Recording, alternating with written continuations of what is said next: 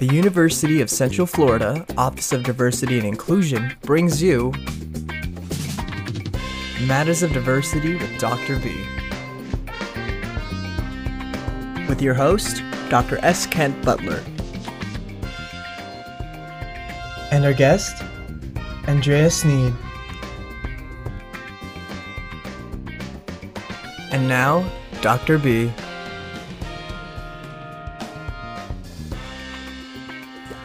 Hotep, and welcome to Matters of Diversity with Dr. B. It is really a great time of the month to be with you all today and to kind of share with you all some of the things that are just happening because of the fact that it's Pride Month. Today, I have a very special guest.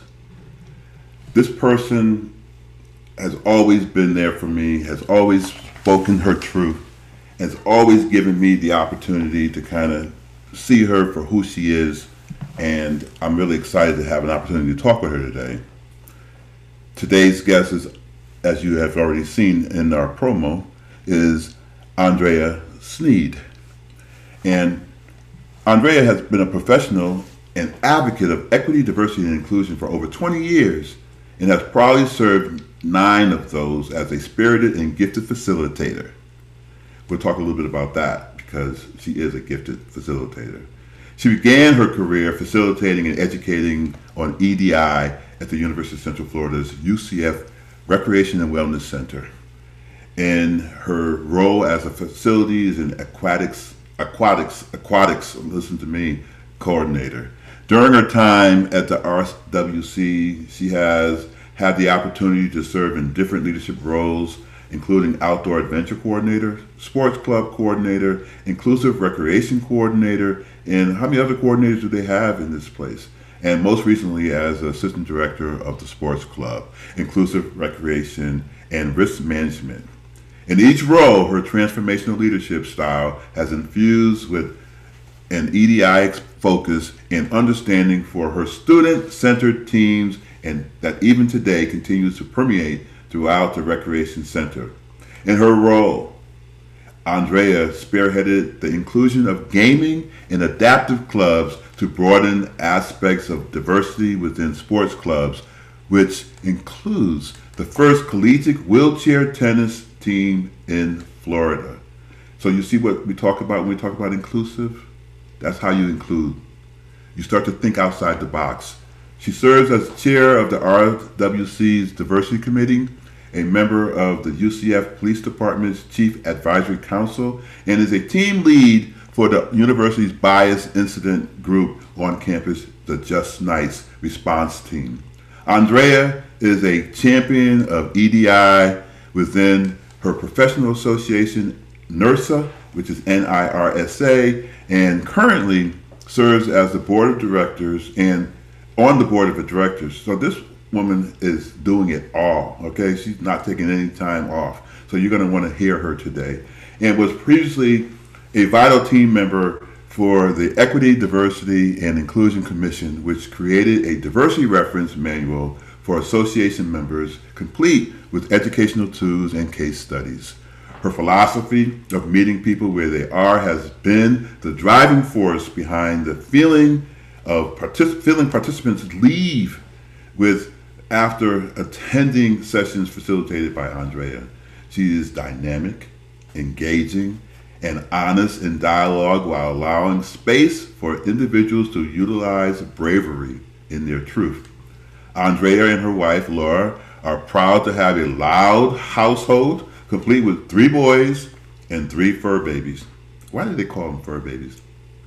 Jalen, Jordan, RJ, Tony, Nippy, and Jackson. We have to figure out which of those three are the boys and which are the fur babies. She holds two associate degrees, a bachelor's degree in business, and a master's degree in interdisciplinary studies with focus on project management and social justice. This fall, Andrea will begin the adventure that is her doctoral degree in sociology. And when she is not reading, spending her free time watching sports and singing karaoke. So we're going to get her to sing today. How's that? Andrea, come on in. How are you? What's going on? That's a great bio, by the way. How you doing? Dr. B, how you doing? I'm doing well. I'm just sitting here waiting for the tunes to start. What's your uh, no, no no tunes, but I will say that that intro, little little shaft, little shafty. Little shafty, what? what little shaft. It was a little. I heard a little shaft in there. It sounds a little. Oh, okay. You come in, I see you with the, you know, the dashiki. You know, I'm getting shaft vibes. I'm getting shaft vibes. There you go. There you go. So, can you tell me a little bit about what this karaoke is all about? Uh, uh, what what songs? What's your go to? What's your go to? So I have different go to songs. You know, you have to really feel out the environment when you're doing karaoke, right? Okay. So I've got several go to songs, but I would probably say my top two go to songs is one, "Killing Me Softly," but the the Fugees rendition. The Fugees rendition. Yeah, okay. the Fugees rendition, and then because you know you got to hit that Lauryn Hill. Yeah, you got to hit the Lauryn Hill note in there too. So and then I would say my other go-to song, believe it or not, is uh, "Wanted Dead or Alive" by by Bon Jovi. Why do you think believe it or not? Because a lot of a lot of folks wouldn't think I would belt that belt that song out, or I would enjoy uh, singing that song. So, fun fact: sang that song on. What's the first verse of that? How's it go? Uh, you know, uh, how's the first? Google it. oh wow, you're gonna play it? That- slick.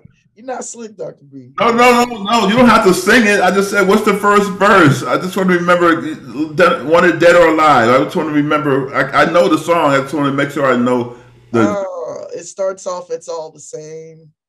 Only the names will change. Yeah, yeah, yeah. I heard the melody. Dead or alive, right? Yeah, you you slick. I, I, heard the melody in there.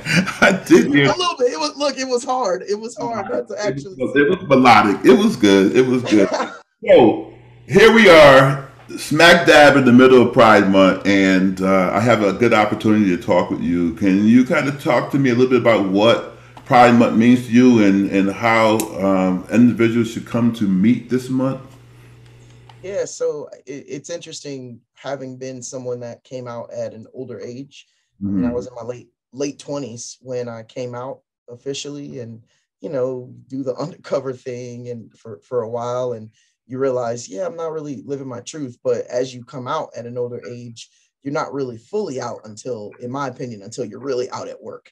And I can honestly say I really wasn't even out at work until my until I got here to UCF. So I mm-hmm. think really Pride Month for me is is it's really just a, a nostalgic feeling that I get uh, thinking about just how long that process was for me mm-hmm. and really celebrating the fact that not very many um, there's still people out there of course who, who feel like they need to be in the closet but really it's a time for me to to celebrate the fact that there are you know kids and and individuals that are able to to come out sooner and and really able to live their truth yeah.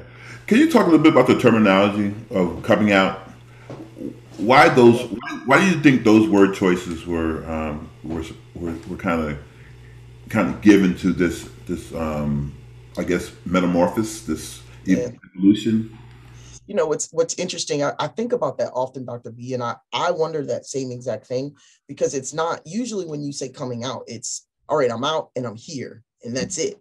But that's not the case, right? Coming out is a constant process sometimes for for some people in in in the community so i always find it interesting to say okay yeah i came out yeah but you're constantly coming out sometimes over and over and over and in it, gets a little yeah it, it, it gets a little exhausting sometimes mm. but i i think of it more as a door that you keep having to walk through and you're just walking into different doors and you're coming out of different doors. That's how i look at it now. And you know you're when you walk into a house there's multiple doors in that house. So you're coming out of you're coming out of this door. Okay now i have to go and walk out of that door. And that's how sometimes i feel like the coming out process is sometimes. So you know as soon as you were, were reading my bio i forgot that at the end i i I list, okay, Andrea has a wife and Andrea has kids, and now you get the juices going in some people's heads of, oh, Andrea is gay. Oh, Andrea has a wife. Oh, Andrea has kids. Oh, Andrea has fur babies. Um, you know, so it's a constant process yeah. sometimes. So literally just just came out in front of everyone that that will be watching this as well, you know. So yeah. it, it's a constant process. I understand, and thank you for sharing who you are. You've always been very open with me as to who you are. Uh, when you think about that, there are a lot of people who say that they they come out when they feel completely that they've come out when certain people in their life um, are exposed or understand or know. And then they, they can say that I can cut it off now. I don't feel like I'm constantly going through different doors anymore. I the people who I wanted to know, um, who support me and who love me and and or or not, right? Those people are now. I can go on. I can be free now because those are the people who mattered. Is that also part of that equation? I applaud. I applaud those people. I don't feel that way, and and I think that's what makes this so great. Is not everyone is the same you know, and, and not everyone's process is the same. So usually I, I tend to talk to people when I do any kind of training or anything from an LGBTQ plus perspective. It's making sure that individuals who are in that room that are learning these things know that not everyone is the same right. knows that not everyone's process is going to look the same mm-hmm. so you can't there isn't a, a, cookie cutter response to that that's why you know i tend to start with well how it is for me how it is for me you know, how it is for my friend or this friend I know, you know, because, because not everyone has the same process. So for me, it isn't that way, but I do know people where as soon as they told those key individuals in their life, they didn't, they did really didn't care who knew. They didn't turn back, back anymore at that point. Yeah, yeah, exactly. So Pride Month has uh, a lot of activities that have gone on. Just this past weekend, um, there was a an event, there are many events that kind of kind of help to kind of, I guess, memorialize. I, am saying the word wrong now, um, but somehow to kind of make sure that um, people understood and remembered. I guess maybe that's the best word. Remembered the Pulse tragedy of five years ago, and can you talk a little bit about how you spent that time or, or, or what was going on for you over the course of this weekend? Yeah, so um, I did attend, like I have every year, the UCF Remembrance. Mm-hmm. Attended the first one, remember vividly, um, and, and attended the one this past week and had the opportunity to to be a part of the ceremony of the names being being read, mm-hmm. uh, which you know, I, I think I was good up until immediately the names were were read and and then that's when it all hit me. Um, and it hits hits at different times you know i remember exactly where i was what i was doing and and everything because pulse was was certainly a place that i frequented me and and uh, some some many of my friends. So uh, it's um so that's what I'll, I'll tend to do um, and reflect and, re- and remember. And it's not mm-hmm. just a one day thing for me. It's a constant reminder usually mm-hmm. for, for that. So that's what I spent. And then on the actual day, I was able to, to spend, spend time with, with friends on that day. Yeah. Um, I don't, I don't know exactly. You, you spent time at Pulse when it was a thriving um, nightclub. Um, were there people that you were aware of who who, who died that day? Um, so know of a, a couple. Mm. And we won't have to stay there. I don't want to get you yeah. to that point, but I just wanted to know.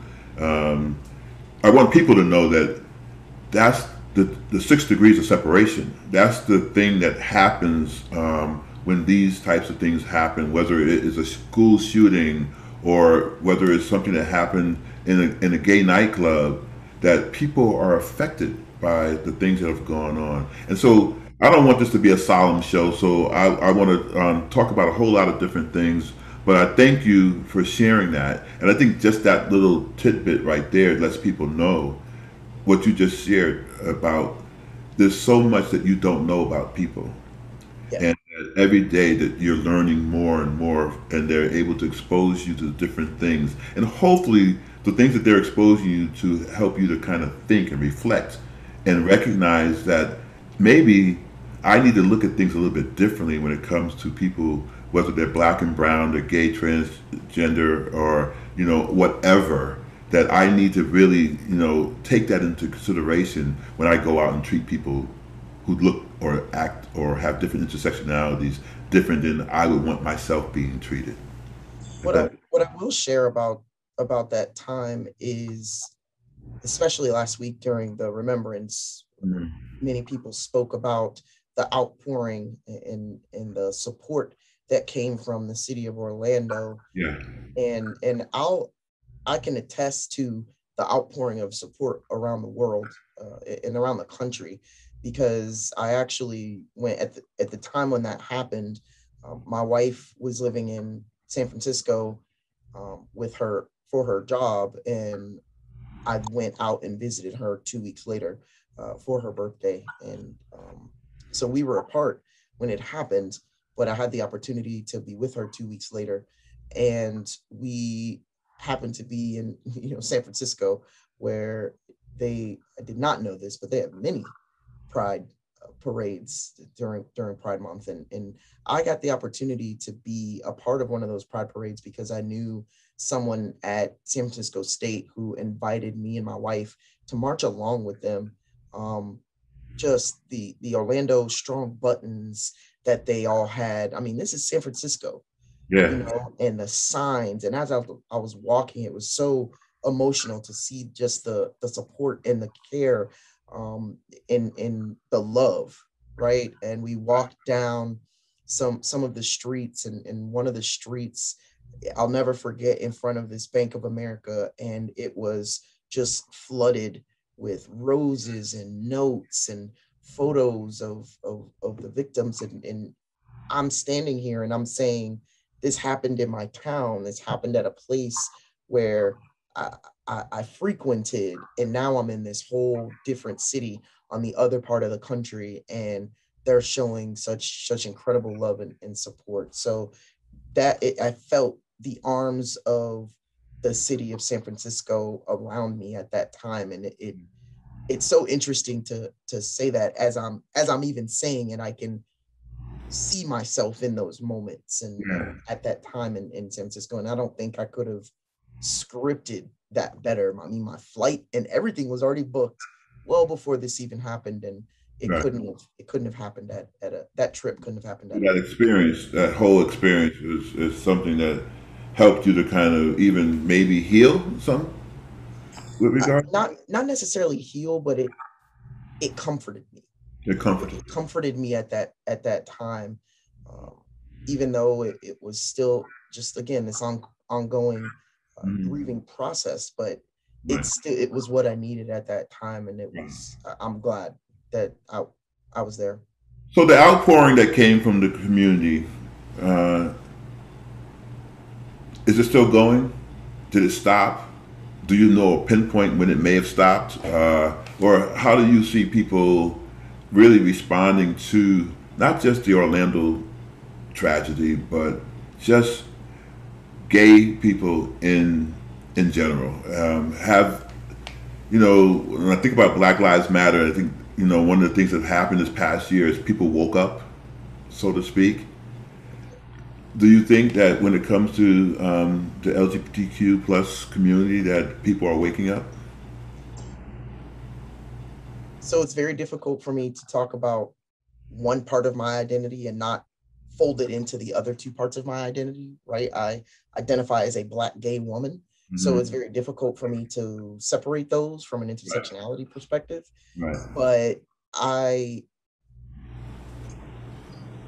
having having a, a three-time minoritized kind of identity, right? It's difficult for me to separate those sometimes. And I think some people like to ask me this question. They say, well, what do you think about the gay piece? And it's tough for me to relate to that because I say, okay, maybe a gay white woman mm-hmm. is, more accepted, but what about a gay trans woman, mm-hmm. black trans woman, right? So it it that's a different plight. It that individual who could be a gay black uh, a black trans woman could have a completely different experience than a white gay man or a white gay woman, right? Because of the different minoritized uh, intersectionalities on top of that. So that's a very difficult question to answer because you you do have to go through and break it down break it to down. those levels. Right, because privilege and marginalization and oppression all kind of fit into what that looks like.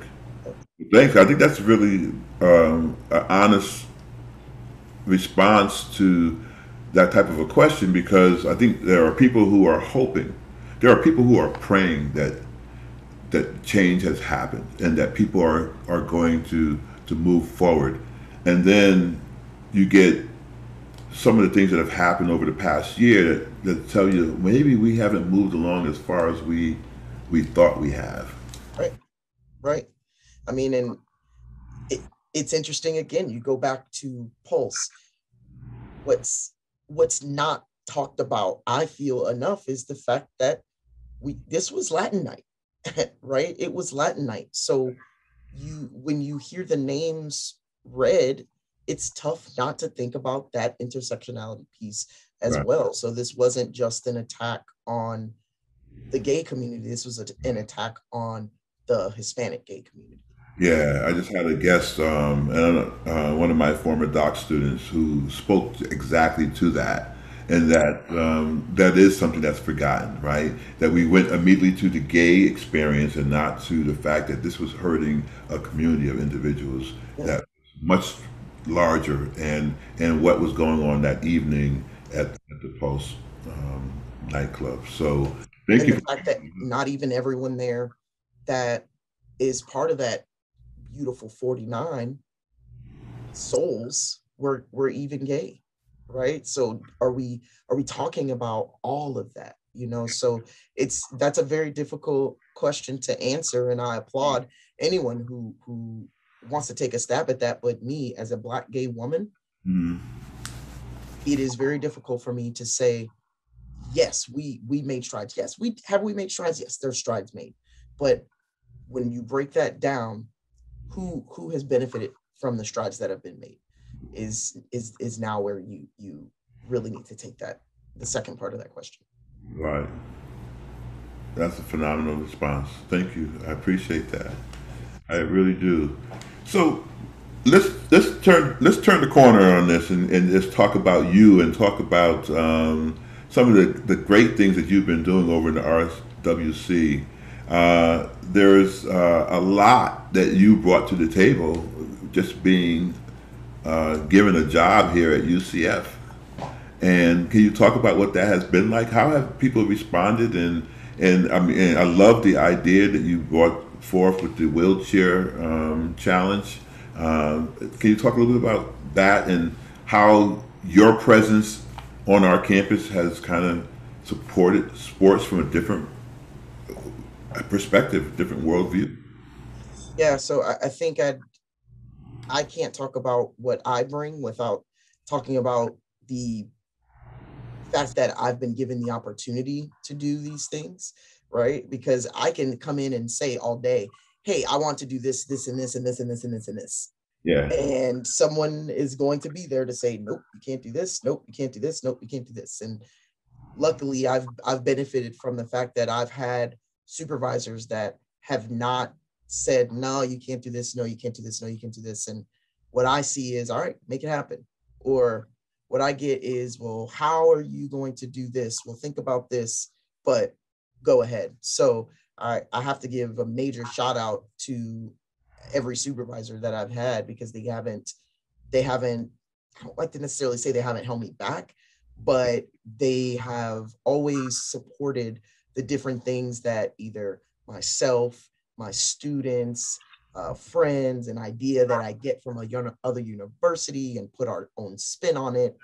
Take, you know, go off and, and partner with other people within our university, within our division. So I it, I don't I don't think that I can take the credit for that. I think that while I may have this idea or this idea, and sometimes my ideas have been pretty radical, um, I think I just look at it as wow, we talk about UCF being the university that has built itself off opportunity and we're innovative. Well, it's me just pushing the envelope and saying, hey, how can we how can we continue to, to push this? And I think that we've created a culture at the RWC where all of us want that kind of innovative approach to recreation and fitness and we want people to feel comfortable coming here and we want people to enjoy themselves when they come here and not just this segment of, of, of the student population or this segment we want all segments. We want all students to come to the rwc and, and feel mm-hmm. comfortable. So the way you do that is you provide different programs you provide different opportunities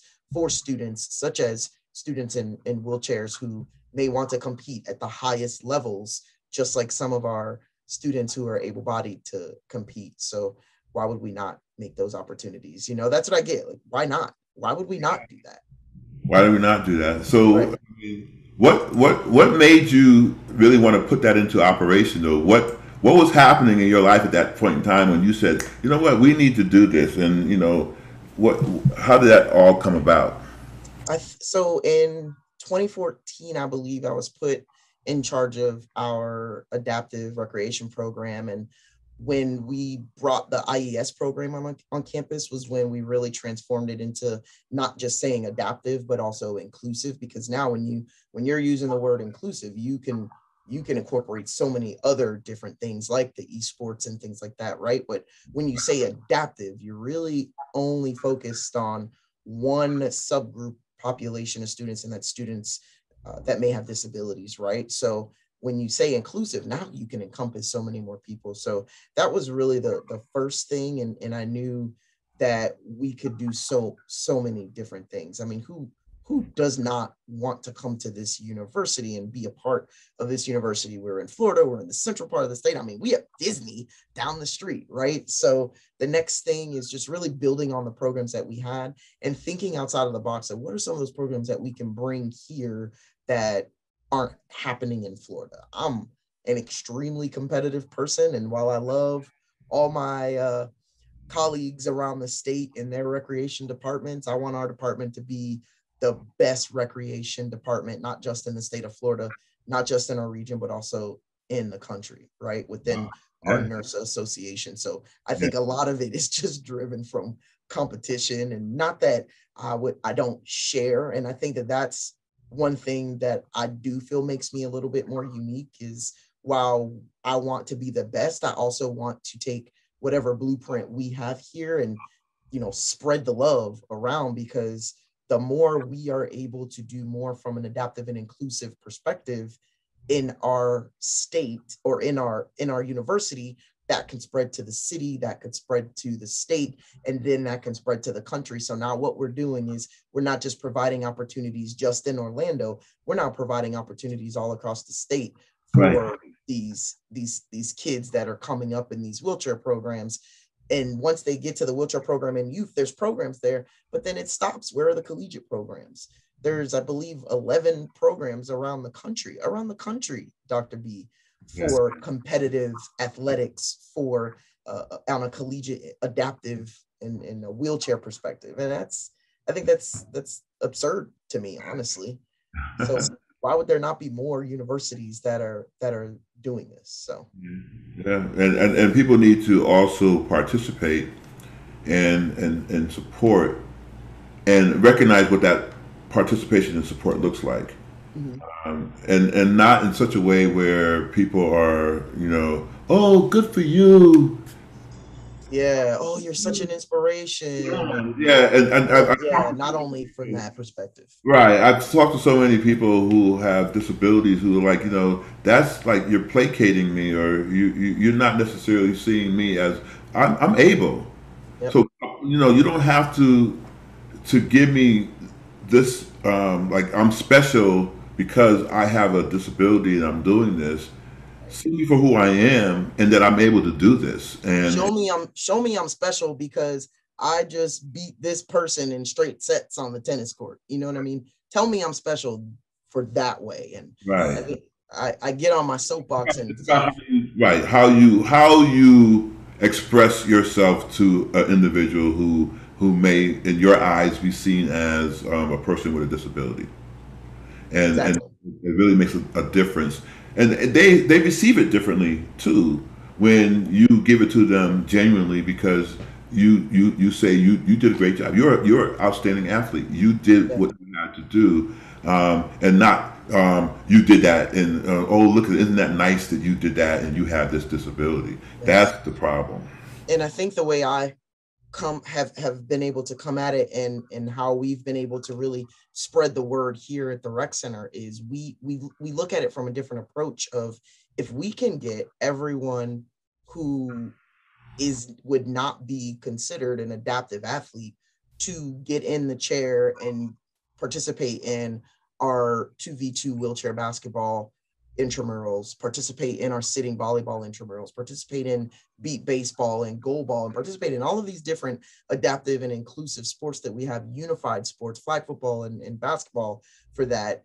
If they participate, then maybe they'll feel a little bit differently and they'll feel kind of how we were talking about Dr. B. And, and so I don't know if very many programs in campus rec really think of it that way, but that's been really our philosophy and something that I know I have wanted to continue to drive. If we can get our students on campus to watch what we have going on, and that's why I put it in our we've got our four courts and then we've got our Mac gym courts, and our Mac gym courts are kind of you know off to the side and it's a four walls whereas our four courts in the middle of the rec center are open so i i want all of our adaptive and inclusive programming that's indoors to be on those open courts because you've got people walking by and that's yeah. strategic it's strategic we want it there we want it to be out in the open because if people see people sitting on the ground and playing volleyball you you get the hey what's what's this what's going on you know and then when we have the orlando magic wheels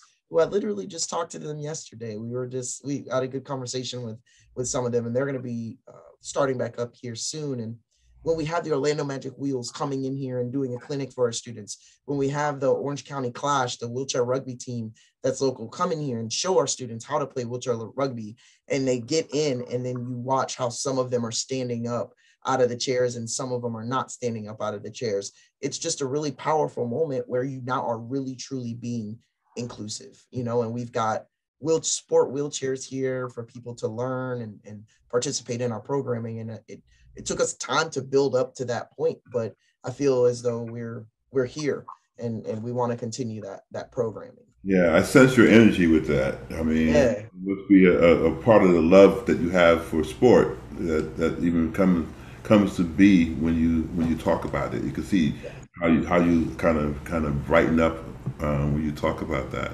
Uh, Thank you. So, UCF has been a, an interesting ride for you because you've you've yeah. Different positions throughout the time that you've been here.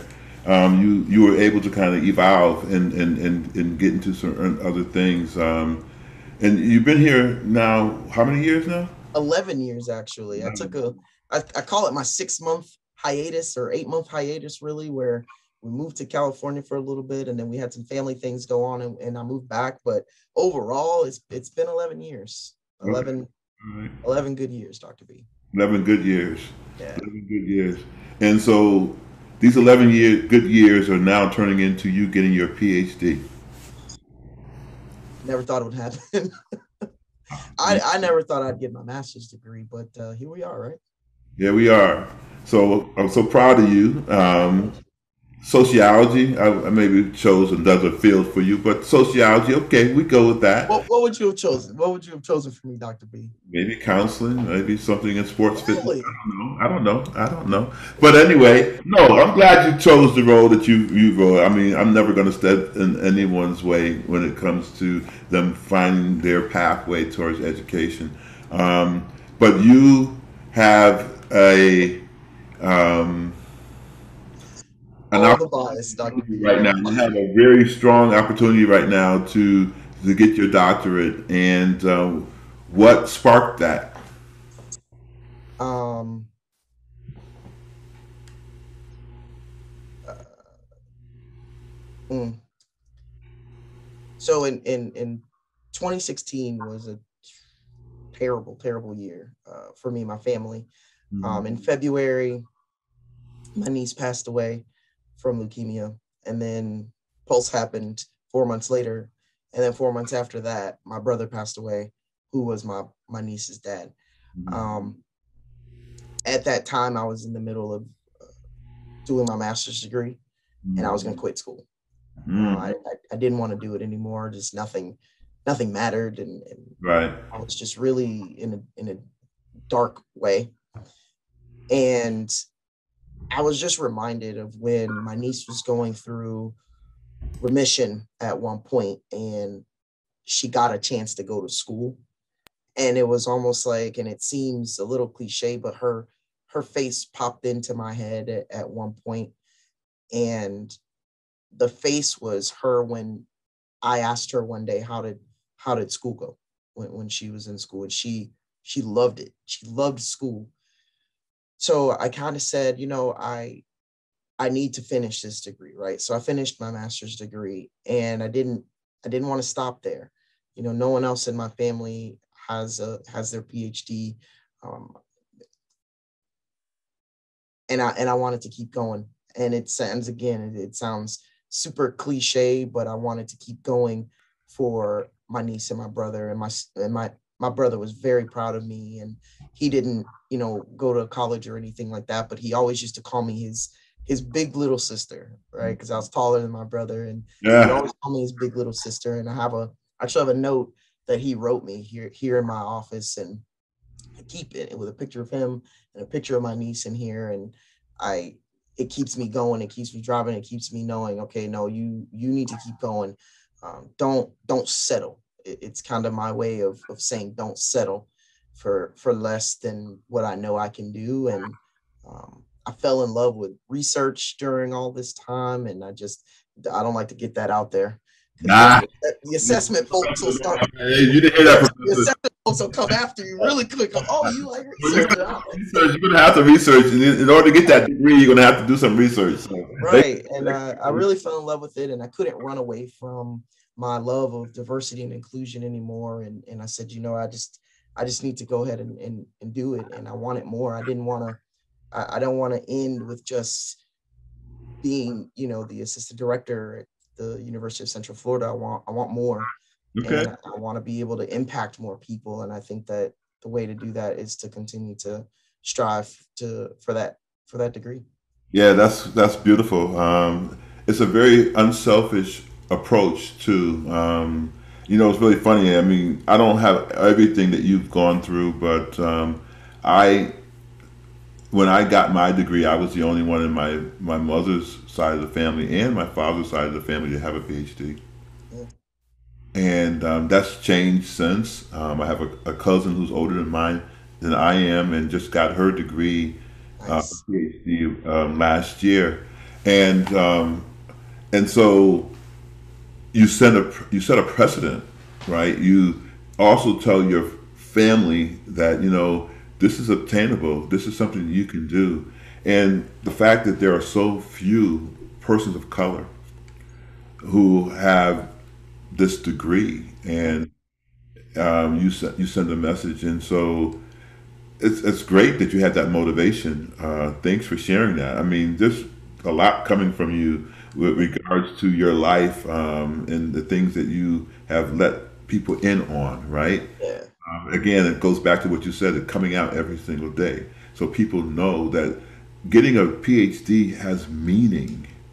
This is not just so that I can be called doctor. There's a meaning behind why people pursue this degree.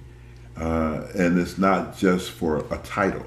It's really because what you can do with it to move yourself and elevate others to reach back and get other people to kind of follow in your footsteps. So I appreciate that. I mean, I know I told this, you know, great story, but it also could be that I just want to be called Dr. Dre. I mean, it could be oh, so. Dr. Andrea. Dr. Dre, Dr. Dre. You know, Dr. Dre, Dr. The real, the real Dr. Dre, right? Okay, that's pretty cool. I mean, I'm Dr. B, so you know, you oh, might everybody needs their thing, right? My, you know, my wife is Dr. S, so you can't have that one. You can't. no, it'll be Dr. Dre. I, I think that's what I've already told. I've already told my family that, that they're gonna have to call me Dr. Dre, and I'm just gonna walk around with my Beats headphones on all day. Oh wow! My, my, my Yo, have you ever met Dr. Dre? No. Why, Dr. B? What, really what cool. opportunity would I have had to, to meet ah, Dr. Dre? I mean, if he wants to offer me a recording contract, I think it would be really cool if you if you ever meet him and say, you know, I'm the real Dr. Dre. I mean, I don't. Uh, I'd be a little nervous to say that. To, I do it after he offers me a recording contract. I'll, I'll sign. That. I'll sign that. Yeah, I'll come back to karaoke. I knew it. it always comes back to karaoke again. What's that? What's that song again? What's that song? Uh, uh come on, give me some Bon Jovi. Some Bon Jovi. Uh, it's all the same. That's all I got. There it is. That's it. That uh uh-uh. uh Dr. B, wait, wait. No, no, no. That kind of jam. It was just, it was. I mean, it was for me because I was listening. I tell you, it was, it was the melodic nature. Just a little bit, just, just a little. Just, oh know, man, you put a little soul in there, a little soul. And, and, and, I think that was that's what's so so uh, funny about it. That I mean, you know, you got to put your own little little spin on it a little. Yeah, bit, so. you got some runs. You do you do little runs. Uh, I'm not really a runs person. I'm I've got a uh, I think a, a big voice, so I don't do a lot of runs. You know, you can only really do those runs when you're singing like a Boyz II Men song. It, it, it's better at those. Okay, all right, all right, all right. You said you're getting better at those. Is that what you said? What? I, heard, I no, I just I thought I, I thought I heard you say if you do a Boyz II Men song, and I'm getting better at that. So I thought that you were practicing. That's not what I said. That is not. Oh, man, I misheard you. I'm I'm so sorry. I'm so sorry. I said I was looking for. When is UCF karaoke? That's what I want to know. Really? See that? Look, that you are. Look, RWC karaoke night. Oh man! Well, we you know, some some you got somebody the mic singing some songs. You got to make sure you got some good vocals in there. But you know, you know, you, you can't get a good workout with somebody screeching. So you might, uh, you might want to do something.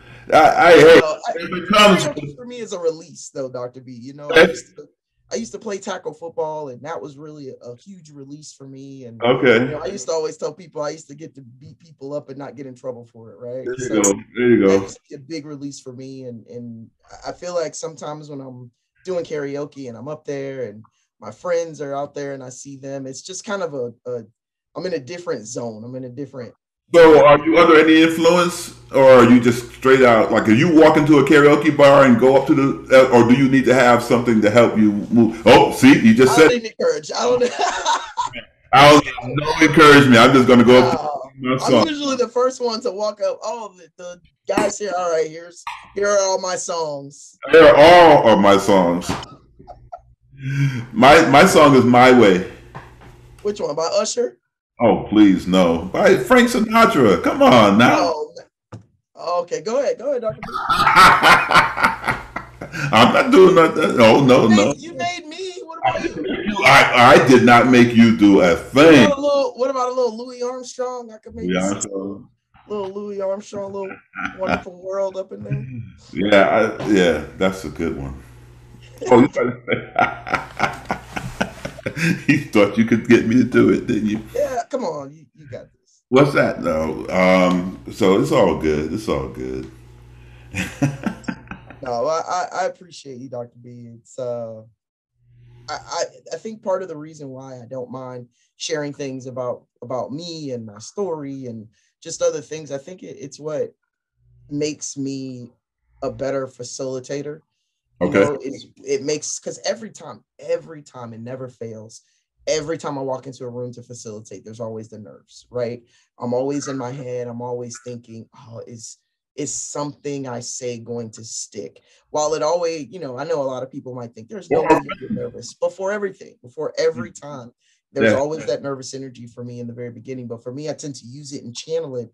And I drop a joke in the very beginning. And then when I see a little bit of laughter, that that helps a little bit. But I only it it helps because if I can share one or two tidbits about myself, like I started in in aquatics when I got into campus rec, and mm. there's the big stereotype that black people can't swim, right? So I talk about that. I talk about the struggles in in that and the things that I went through and how I was in my head about that. And it sometimes it gets people to open up. So I think that that, that piece is really important for me to be able to share those things. And I don't share those things to try to put myself on any kind of pedestal. it really is to make other people feel comfortable yeah around me because you know for some reason for a really long time diversity was a dirty word privilege was a dirty word privilege still people think of it as a this dirty evil evil kind of word and it's not like that and that's why my my my facilitation style and things i say and how i say it are, are a little bit different and i'm i'm extremely comfortable doing that and i'm okay with sharing those things because at the end of the day even if their only nugget that they're walking out of my my sessions with the only nugget they walk away with, with is wow this lady's this lady's funny or she's relatable or i want to talk to her or i want to go karaoke with her right you know i i, I yeah, we, it, we, gotta, we gotta we gotta figure out some way to go and let me listen to you sing somewhere. Uh, so, so I hear you. You're, you're one of the best um, swim instructors out there. Out there. Oh man, now what's your, what's your claim to fame there? How, how how did you become such so so gifted in that area? Uh, because I didn't know how to swim until I was 24 years old. That that was the key for me, and uh-huh. it became a mission for me to want kids to learn how to swim. Okay. And my my sweet spot age is from four to seven. Dang, I, I love, I love the younger ones. You yeah, I don't like I don't like teaching adults. Uh, Doctor, Doctor B, you know how to swim? What? No, I can swim. I, adults, I, are the, adults are the toughest to teach because they already have in their mind that they can't do it. So oh, I know I was terrifying to teach for some of my students who taught me, but yeah, I it, it's because you're already in your own head, right? right. But for kids, they can kind of let go and yeah, they scream and that's okay. And mm-hmm. you know, but some of my clo- the people that I've been the closest to are my swim kids' parents because they they see this this you know huge woman coming out there, hey, and I'm you know just talking with the kids, and I I I treat the kids like they're not that parents don't treat kids like they're human beings and I do, you know, no no singing of the alphabet to to adults, but um, not that parents I think don't treat their their kids like humans, but I I treat them like they're young adults, honestly, in the water, with the exception of a little wheels on the bus singing, you know, but you you've got to make them feel comfortable. It all goes back to the comfortability piece, right? Because if those kids are in the water with me and they're terrified, I have to do something to break down the barriers. And I tend to use humor. Um, I tend to use, and I use my sternness, right? Because you you want them to learn, but you want also want them to learn the safety yeah. aspects of it. So I think that that's a lot of the reason why the parents enjoy the way I teach the kids because I add the sternness that they want. I add in the humor and the fun, and I also don't mind kids screaming in my face. So let me ask you a question: Do you sometimes feel that when you use humor, that you're um, also um, maybe I don't know. Sometimes using people use humor, especially black folks, use humor to kind of cool the waters, so to speak, and help people kind of feel comfortable. Do or do you feel like you use humor? Um, just as you stated. I mean, there's there's so many different ways, right? Yeah, I think yeah, I think there de- definitely are ways where where you can use the humor, and it's to really put up put up that wall and and to kind of make other people feel comfortable. And I do that, but I don't do it in the way of, oh yeah, I want to be the big jokester. I do it in the way of because what I'm saying is re- are real stories. You right. know, I can't they're yeah. real stories. I'm sharing these real things. Right. And there's a difference between being a minstrel. Yes. being funny. Yep. Yep. Yeah. And and I don't I don't want to be a, a jester, right? I'm not out there oh trying to make everyone yeah, I'm not I'm not being a jester. Yeah. I'm I'm using humor in a very intentional way. There you go. Get people to relate. Nice. To yeah. You know, and feel comfortable and brave to share. Yeah. So swimming, um, yeah, and you didn't learn until you was 24. 24 years old. And wow. They they they shout out to uh, Daytona State, my, my, my friends over there. They they I got a job. I played basketball there, and they ended up hiring me to oversee the lifeguards. And I didn't know how to swim, and I had six months to keep my job. In six months, I had to learn how to swim and also get my lifeguard certification. Wow. Yeah. So when when people found out that I had my lifeguard and, my lifeguard instructor certification, I tell them, nah, they said, oh, well, where did you swim? I said, ah, I wasn't a swimmer. I was a lifesaver. That's two different things. Two different things. There you That go. is two different things. I can swim enough for fitness and I can swim enough to get over there, get down in the bottom and get that person out. But I am not a swimmer. so, so what they say, know your role, know your lane. Yeah, I, oh, I know my role. I know my role. And I I enjoyed it. I it, it got me here to Yeah. UCF, you know. So it was uh it it it served me well. I enjoy it. And I still to this day teach teach swim lessons. Good, good, good, good. That's excellent. That's really wonderful. Um, so tell me a little bit about uh, the three boys and the three fur babies. Uh, I got I, I, only reason only reason why I'm asking is because I need to know which ones are the boys and which ones. I, I'm, I'm only one I can pick out as might be, and let, it could it could be Nipsey, it could be Nippy, but I think Nippy is a fur baby. But it could be we got we got Nipsey Russell. Uh, No, oh, not even close. That is Nippy is named after Whitney Houston. That was Whitney Ah. Houston's nickname. So Nippy's name. I'm a massive Whitney Houston fan. Both my wife and I are. And My daughter is actually a, a massive. She's nine years old and she could sing every single Whitney Houston song. I'm looking at her and I'm like, wait minute, well, not that verse, baby, not that verse, but you She know. knows she knows excellence when she hears it. Though.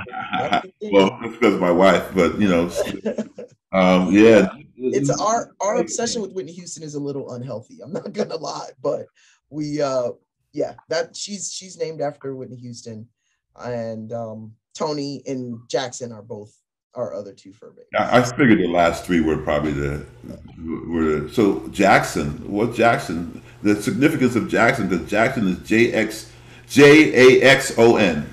Correct.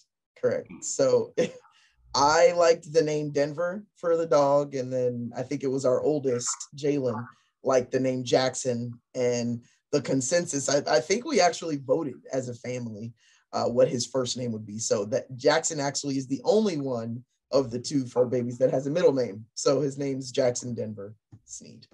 Oh wow! Look at y'all! Look at y'all! I know we're we're a little special. in our- I wouldn't say that. You said that. I didn't say that. So, it's okay. um, I'm just messing with you. And so, okay, so if Nippy is your is your go-to, how come Nippy not one of your um, top songs? Because I have too much respect for that woman. I can't do it. I can't do it. I do it. I still have never. Uh, maybe one. I have one time when, but that was when someone put it in for me, sang a Whitney song, and I didn't even sing the entire thing. It was just. It's she's such a, a, a massive musical presence for me that I just I cannot. I can't. The only national anthem I can really listen to and just really just get engulfed into is, is her version. No one has ever and will never sing the national anthem the way she sang the national anthem. yeah, I live. Say again. I said each day I live. Oh, that's one moment in time. Yeah. Look. I already know everything. Don't you can't stump me, Doctor B. I'm not trying to I'm stop. I'm gonna see if you were gonna continue it. I was gonna try to get you to continue. Uh-uh. No, no. I also just sang that last night. Huh? I was just singing uh, one moment in time last night. Yeah, yeah. That's funny. We listened to it yesterday too because we were traveling, and uh, and that song came on. Um, my, my daughter loves. for the Olympics. So my daughter, again, I'm gonna say it. She's nine years old, and she likes Heartbreak Hotel. Ooh. Ooh. I know. Ooh. I mean, she likes more than just that one, but that one, that's like you know, she'll she be like, "Can you put Heartbreak Hotel on?" And she'll be- she'll be jamming. I mean, I'd be like looking like, uh, who, A funny, funny story about Heartbreak Hotel. I'm pretty sure that's the one with Kelly Price and, and Mary J in it, I believe, I think so. Yeah. So they filmed that video down south, and I was trying so hard to find out where they were filmed. I'm telling, I was obsessed. It was not good because I'm from down there, and I was trying to find Opa-locka Airport hangar, I believe, is where they filmed. See, look, you're some. I know somebody go listen to us and think, "Oh, Andrea, what's listen, you know, there's something about music, Hmm, and when it's done right, I don't care if it's rock, if it's um, R and B, reggae, you know, house music, um, even rap. Um, I don't care what the music or genre is, if it's done right. Yeah. It really can move your soul. So uh, and it's timeless. It's timeless. Oh yeah. Oh yeah. So. Most definitely. Well, I appreciate having you here today. Um, this hour has kind of flown by. Um, I knew that it would um, because of just that bio. I mean, it took me about 40 minutes to read the bio. Oh, man, here we go. I appreciate you, Dr. B. Thank you very much. I appreciate you. And um, we'll have you back again. Um, maybe what we'll do is we'll have a karaoke hour.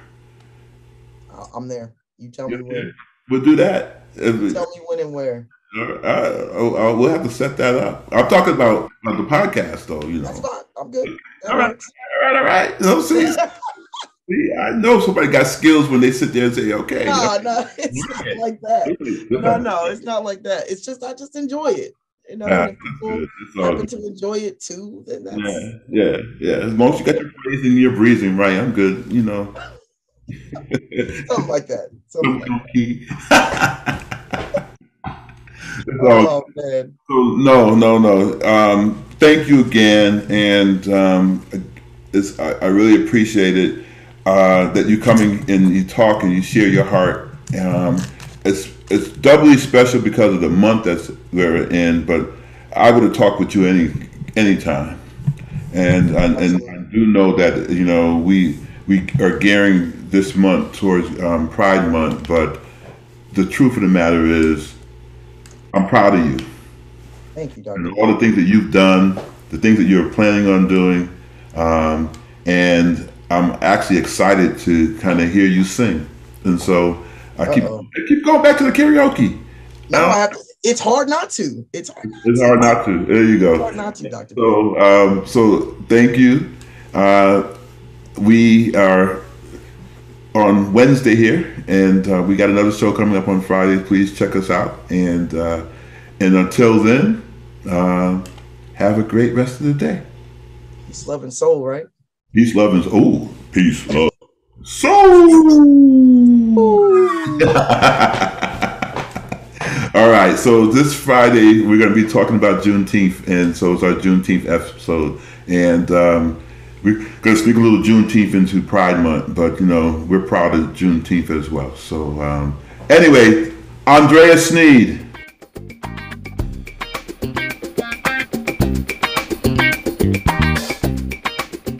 Thanks for listening to our show. This has been Matters of Diversity with Dr. B.